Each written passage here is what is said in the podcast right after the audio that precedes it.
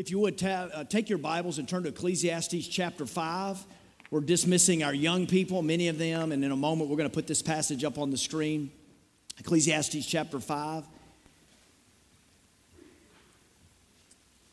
You can take it down for now. We'll put it up in just a, just a moment. Ecclesiastes chapter 5 as you're turning. Several years ago, many, many years ago, in fact, I'm just getting old. That's the bottom line. But a long time ago, when I was a young man, I hit a kind of a, what I would consider spiritual, uh, dry, spiritually dry season.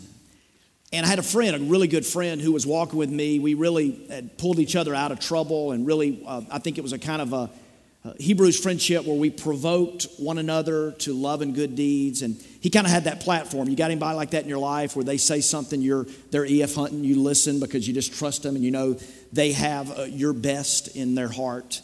And he said, Man, let's go on a spiritual retreat. And I was thinking, you know, sign up for a conference, you know, 250 bucks, stay at a fancy hotel, uh, Four Seasons, you know, fancy stuff, and hear um, a battery of great Christian speakers and have worship leaders um, lead me into the presence of God. He goes, Let's go on a spiritual retreat. Let's, I've got a friend in, out in uh, Utah who's got about 50 acres at the base of a mountain. It's sort of desert uh, area.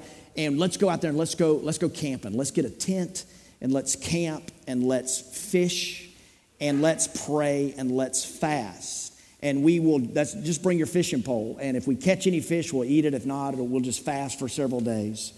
And that was kind of the, the fleece, I think, that we put before the Lord. And, and I joined him. There were a, a couple other guys, like minded guys. And we, there we were in this just beautiful part of, of God's country. Uh, we were at the base of this mountain, the, the land we had free, we were just free to roam. And I went for a walk one day. It was the first day the sun came up. We had spent one night, and, and I just went alone just to, to really seek the Lord. I think it was one of the more unique moments in, in all of my life. And I was walking, and I had a backpack. I had a bottle of water, I had a Bible, I had a journal, and I was just uh, on foot, walking and walking. And in the, uh, in the distance, I saw a, a, dog, or what I, what I thought looked like a dog, uh, and what I hoped was a dog. In fact, I hoped it was a friendly dog. That was my prayer. God, make that Fido uh, sort of like a household pet. As I, we were kind of walking toward each other, and it occurred to me as I got a little bit closer, he to me and me to him, I actually should say her, because what I saw was a uh, bighorn, small bighorn sheep. And I, I, remember thinking, cool, I like sheep, I, I dig sheep. And as we started getting closer, I realized that she had an attitude. She, she was kind of, you know, um, bucking up a little bit, I guess you could say. She put up on her hoofs like this, and she kind of did a baha and a hiss and some weird noises that I couldn't even begin to impersonate now. And I was like, okay, I either need to reason with this animal or run.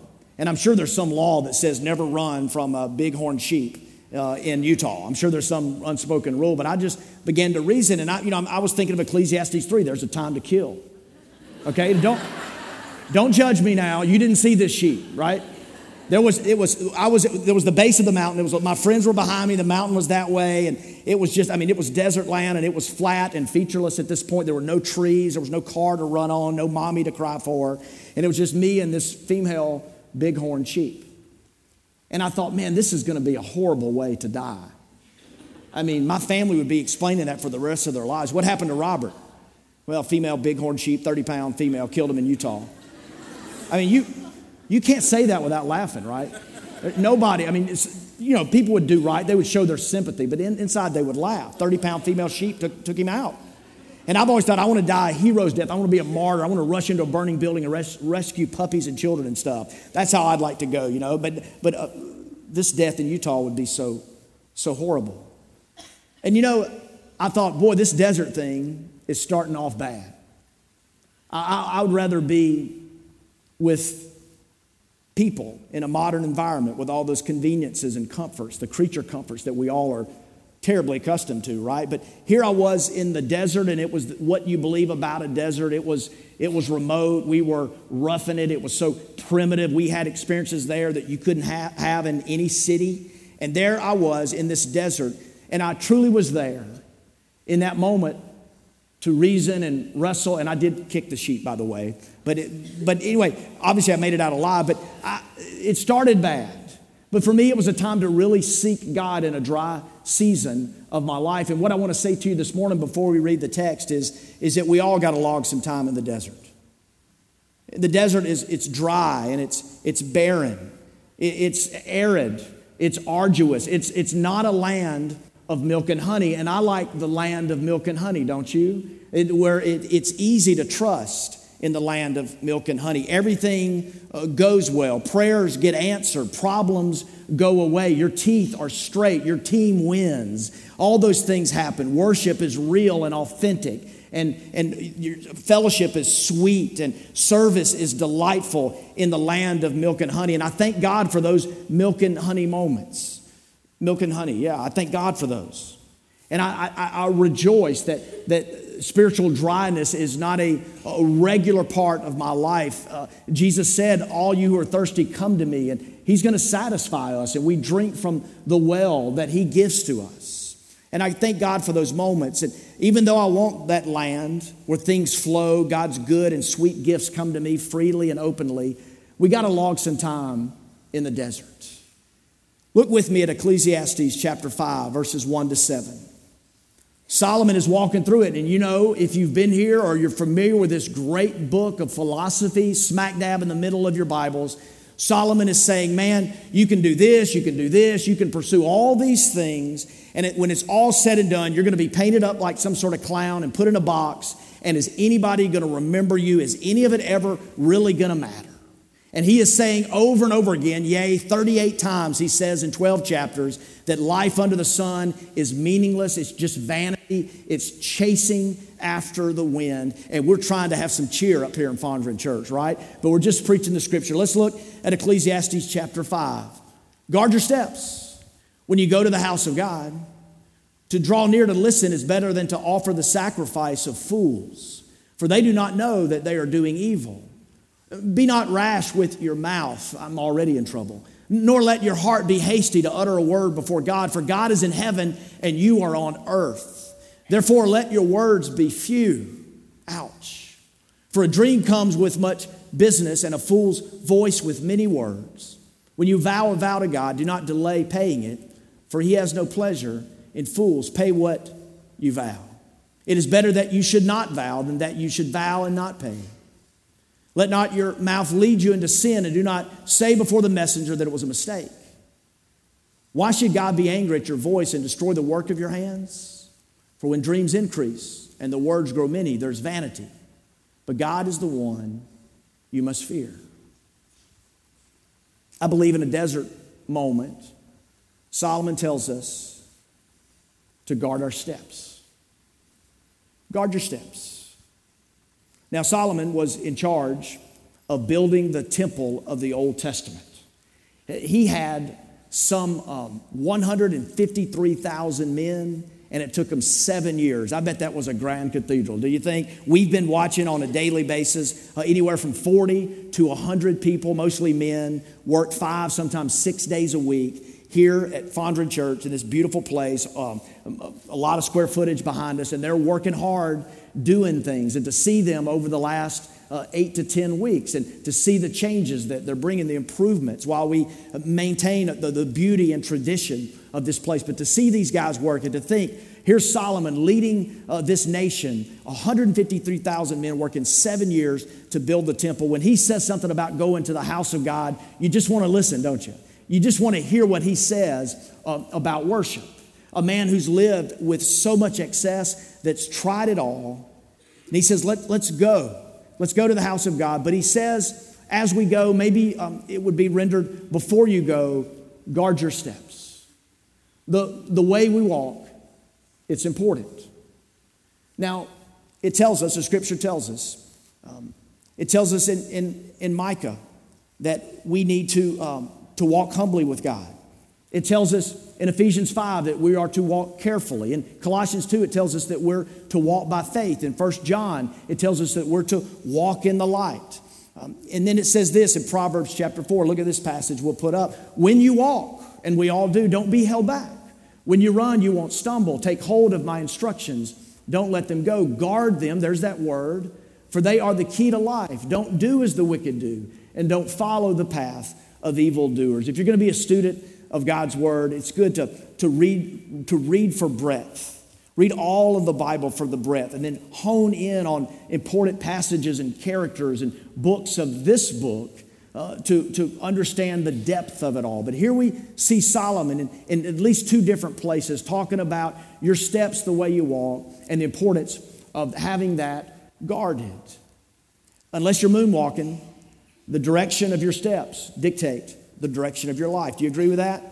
And uh, I've got a pretty mean Michael Jackson. You guys want to see me moonwalk? We play Billie Jean just for a couple of minutes. We play Billie Jean, and I moonwalk. You guys want to see that today? Yeah, it's not happening. It's not happening. You're clapping. You're clapping. Paul started it, but it's not going to happen today. My wife is just terrified right now. I mean, she is terrified.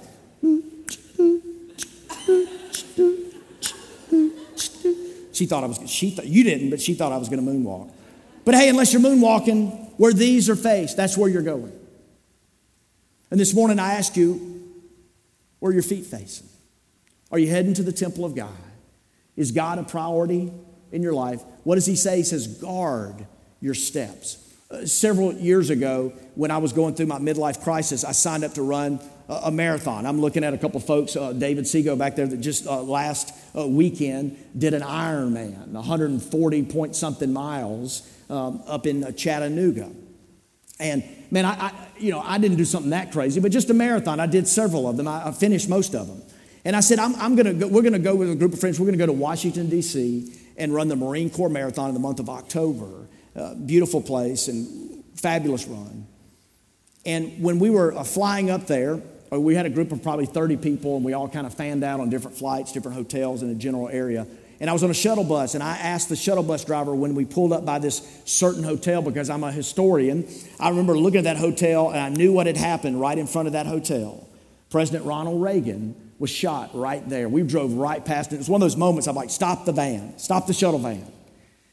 And I got out, and we, we had a moment. I had to tip extra, but I, I we got out and just had a moment right here was where President Ronald Reagan was gunned down. And, and if you remember or studied it historically, you know that not only was he, he shot, and as a Republican, he requested a, um, a Republican um, surgeon to take care of him in the hospital uh, three miles down the road when he was taken there.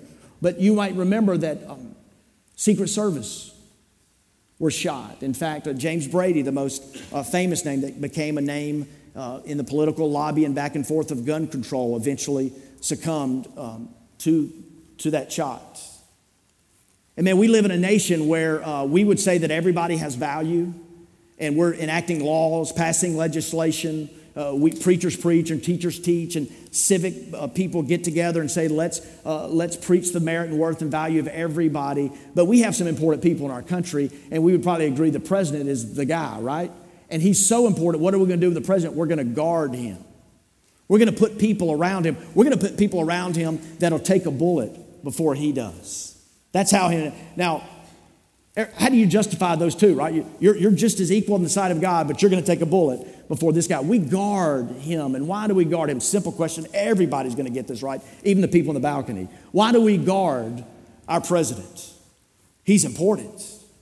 He's really, really important. In other words, you need to circle around. This guy is so important, we need to circle around him. There needs to be a preeminent line of fire. There needs to be some buffer zone because what's inside is so important. Let's protect this guy.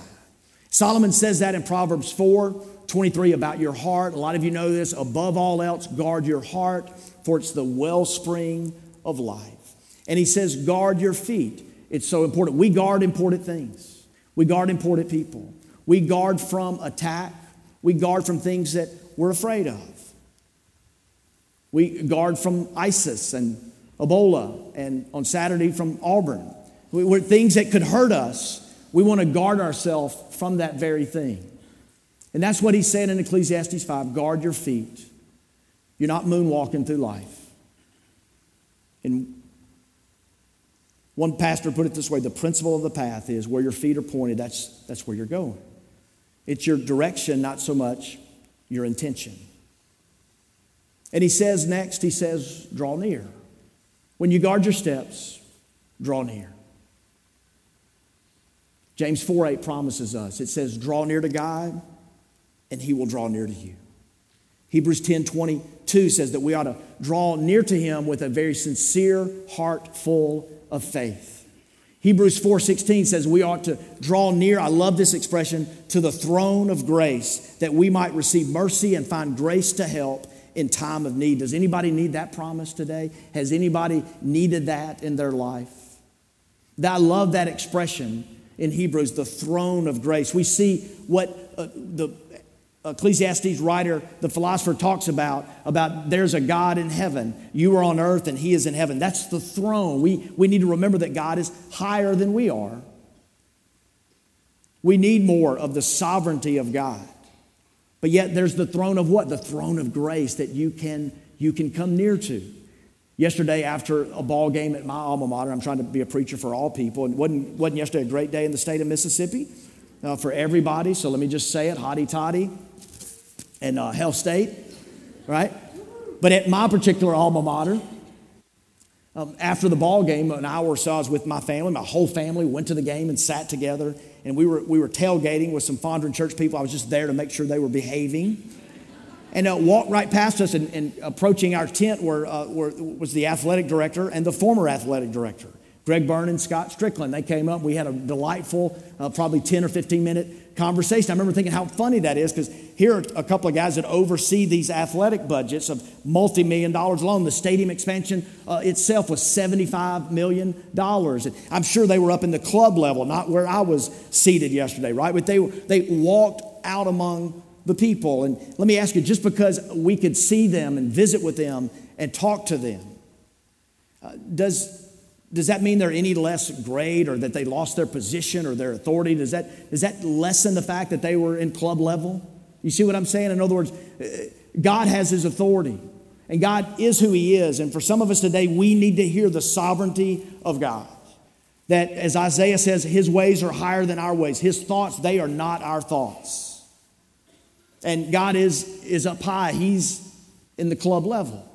But that throne, that's, that's the idea there. But there's that grace, and there's that idea that you can boldly come to the throne of grace. You don't have to stop to somebody that's a celebrity or some big time guy that makes decisions and, and be aloof from that person. And God is saying, I reign supreme over all. There's no one higher than me, but you can come boldly to this throne of grace. Draw near, guard your steps, and draw near. And why? Why do we draw near? He tells us in this passage in Ecclesiastes 5 so that we can listen. Draw near to listen. I'm well, well, well into my upper 40s with a birthday this month, incidentally. But with age comes a little bit of loss.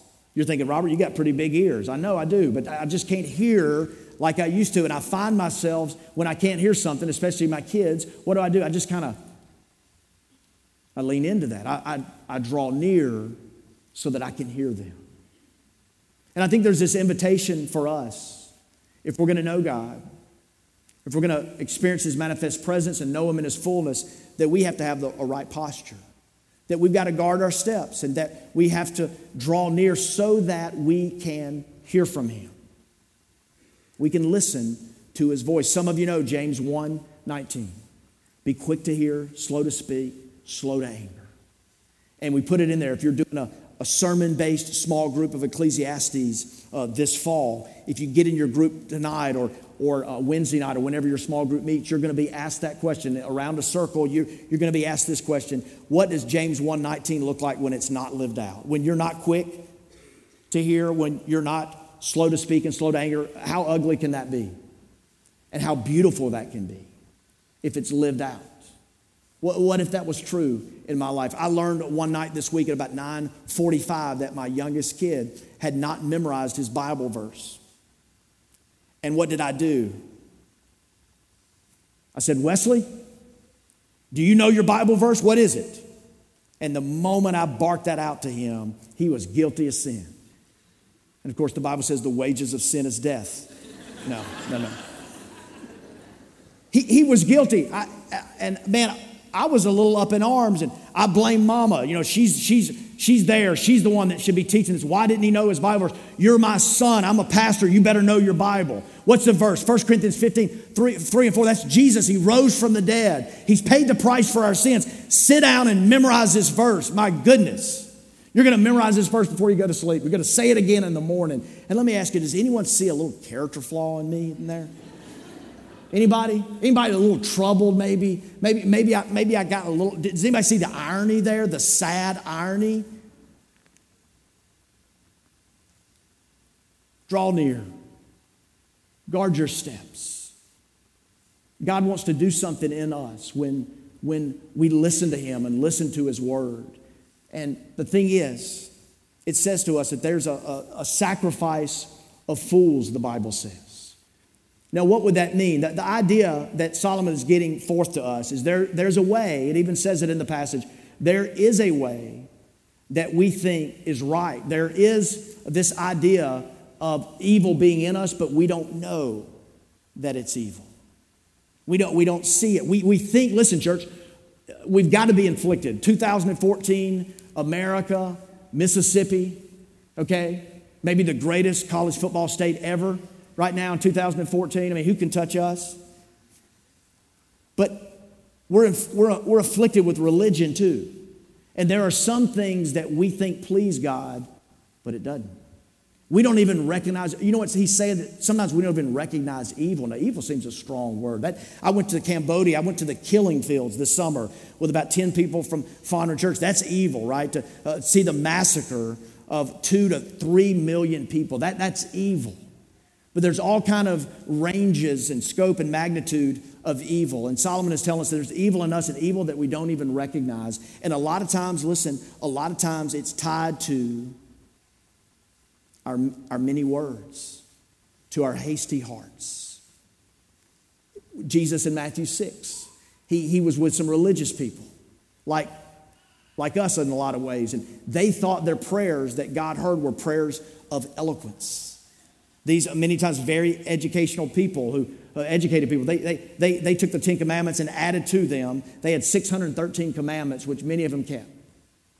And they thought that they were honoring God with their prayers of eloquence. And what did Jesus say to that? He said, simple words. It's not your eloquence, it's your honesty. Those are the prayers. Those are the prayers that I hear. Not, not, the, not the many words, maybe it's fewer words, maybe it's more honest words, maybe it's simpler words. Words not to be seen by others, words not to attempt to manipulate a higher deity for our selfish gain. But when we just pour out our hearts, when we are maybe even in a desert season, the best thing that we can do is to pour out our hearts with sincerity and honesty. Now, draw near to what? Say it. Draw near to to listen. Draw near to listen. Most of you have seen it. I thought about playing it, but probably 97% of you have seen this remarkable video of this beautiful young man, a little Asian guy. I don't know his ethnicity, but he's standing there. And uh, what's his name? He's just looking at his mom, and he wants a cupcake. He's bargaining for the cupcake. You've seen this. Evidently, his mom's name is Linda. Right? Are you with me? And he's like, listen, li- Linda, Linda, listen, listen, listen, Linda, Linda, listen, Linda, Linda, listen, listen. Obviously, this young guy wants to be heard. You have seen this, right? I'm really on an island here. Just shake your hand. Have anybody seen this? Pull it up on YouTube really fast. Save me here. Pretty good impersonation, if you ask me. But anyway, listen, this kid wants a cupcake. But he wants to be heard. And isn't that in us? linguistics uh, professor uh, I was reading this week says that we can speak uh, about 100 to 150 words a minute, but we hear about 600 words a minute. That means we're not good listeners a lot of times. We, we, she says that we commit a lot of listening sins. Uh, these are mental things that we do. We, we run ahead, we jump in, we block out, we brush away. These are things that we do. You ever been with someone and they're telling you about something that's important to them and you're on the 18th, 18th fairway in your mind? Or you're out there in the woods or you're, you're wondering what your team's going to be ranked? Right? You're, you're somewhere, you're, you're not listening. And Solomon is saying, in this pain, of this existential pain, of this, this, this world that when you achieve so much, when you try so much, that it feels so empty. He takes a little pause here And he says, Yeah, you remember last week, you remember the evil that we saw, the oppression. There was, there was all the oppression. He said that in Ecclesiastes 4. All the, he wasn't looking at a few things, he said all the oppression. I, I feel that way when I look at this world. Do you? I mean, all the people that are being oppressed, their tears, and those in power doing little to comfort or alleviate that pain. I see that, and I see the envy of man. I see that we are motivated primarily by our envy. And he says, We've got to go to God. We've got to guard our steps. We've got to draw near. We've got to draw near to listen, to hear from Him. And there is the sacrifice of fools. If God doesn't hear the person of studious intelligence and the prayer of eloquence, what does He hear? Psalm 51 17. The prayer that God hears is the broken and contrite heart. It's the prayer where you know that you need Him. I'm convinced that the best prayers that I prayed are prayers where I just pour it out. After I survived the 30 pound female sheep, I got back to seeking God and praying, thanking Him for the danger that He um, allows to come into my life, but that He, he provides for me. He is a shield and a high tower, a, a protector, a fortress in my life. Draw near, guard your steps so that you can listen, and let your words be few. Here's a reality you and I, whether we know it or not, we are vow makers. We make some vows. Think for a second the promises you've made this week or recently. Uh, some of our people, young and not so young, just made a vow there to follow Jesus. They, they believe that Christ is their Savior and their Lord, and we worship God and we come around them and say, We're with you in this journey. We want to see God complete that.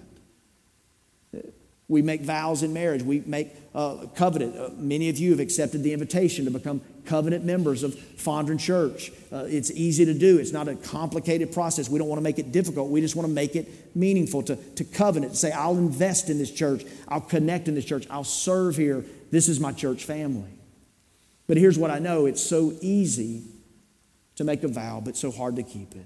Shake your head if you believe that's true. If you've been hurt or you've hurt somebody, look, I've been on both ends of that. The other day I was griping about how fickle people are. Well, who can you count on? People sign up and they don't show up, or people say this, but they don't do it. I was irritated. But man, God holds a mirror up to my own life.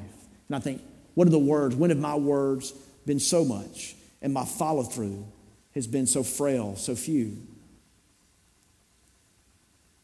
A friend of mine, he's one of the elders in our church. He told me a few weeks ago, he said, You know, Robert, I get up a couple of mornings a week early to run with these guys, doctors and people in, in Northeast Jackson. He says, We go for a run two mornings a week, and I've, I've made a vow before the Lord to once a week get up and cook breakfast for my family. Now, I was with him. I was, a, I was, I was with a, about a three hour meeting with him here uh, a couple of weeks ago, and we left, and that, that was one of those meetings that you had to debrief the meeting and then you're standing out in the parking lot because some guys are debriefing the debrief of the meeting. You know, you ever have one of those? And that was one of those nights, and we went to Babalu and grabbed a burger, and we were talking.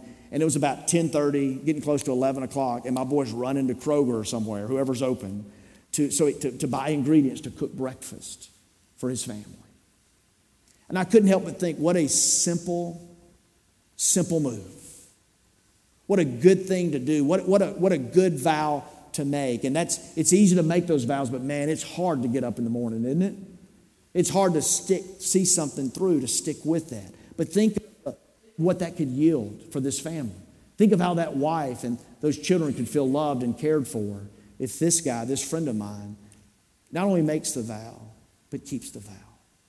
And we are people, I'm talking about myself here, I'm not looking down on anyone. We are people, I'm telling you, here's our bent in life. This is our, our proclivity, this is our nature. We get excited in, in here in places like this, and we say amen. We say, I'm all in. We say, I'm all about it. And we leave, and you know what we do? You know what our tendency is? We do nothing. Nothing. Be careful. Be careful of the promises that you make. But make them. Make those promises and there's this beautiful power as we find meaning, shared meaning in our struggles. Maybe today you're not in a desert. Maybe you're sitting by a spiritual swimming pool drinking a pina colada, virgin pina colada, and the cool breeze is blowing your way. Things are, things are good for you. But maybe there's a desert for you and it's frustrating and agonizing and you're wanting to give up. You don't know the way out. Solomon says, in the midst of this madness, guard your steps. There's going to be things that trip you up, but your feet, the direction of your life is very important, important enough to guard, to look out after. The temple, draw near in order to hear him. And as you hear him, he's going to move you to worship, to connection. You're going to be stirred. Some of you, I'll say this in closing, some of you oftentimes will talk to me when you're in a desert season or a tough time and you're, you're not hearing the voice of God. And I will say, I can't fix things. I, I, hate it when I sit with some of you, and I've learned this myself. You know, sometimes we think uh, somebody's got that next book or that sermon or that church service or that new thing, and this is a thing that's going to fix me. But I would say to you, find what stirs your affections for Jesus, and then saturate your life with them. And find out what robs your affection for Christ, and walk away from that. You probably need to make a vow as you do that. And I pray this morning you can be a vow keeper. Let's pray.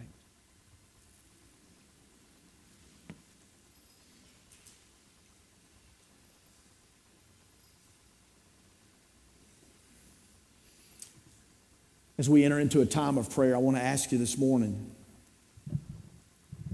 not about the intention of your life, but the direction of your life. Where your feet headed? Said it a couple times, but life is it's not a moonwalk. It's not. Where your feet are headed, that's where your life is headed. Are they pointed in the right direction? Are your feet going in a direction and going to things that rob you of Jesus and what He wants to do in you, who He wants you to become?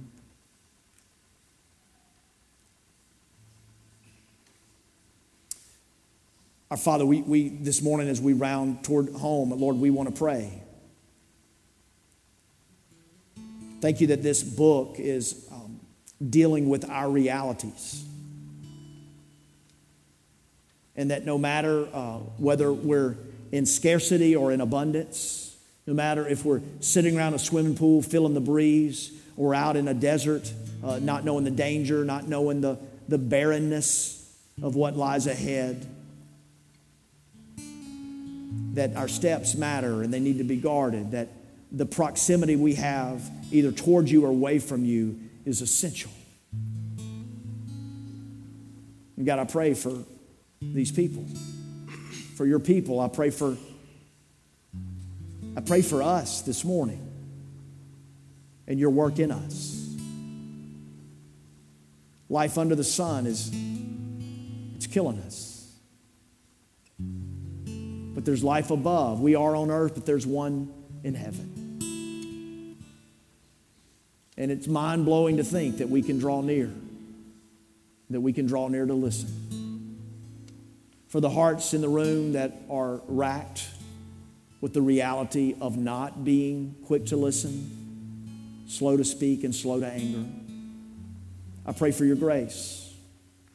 I pray for your grace in us. We could experience that.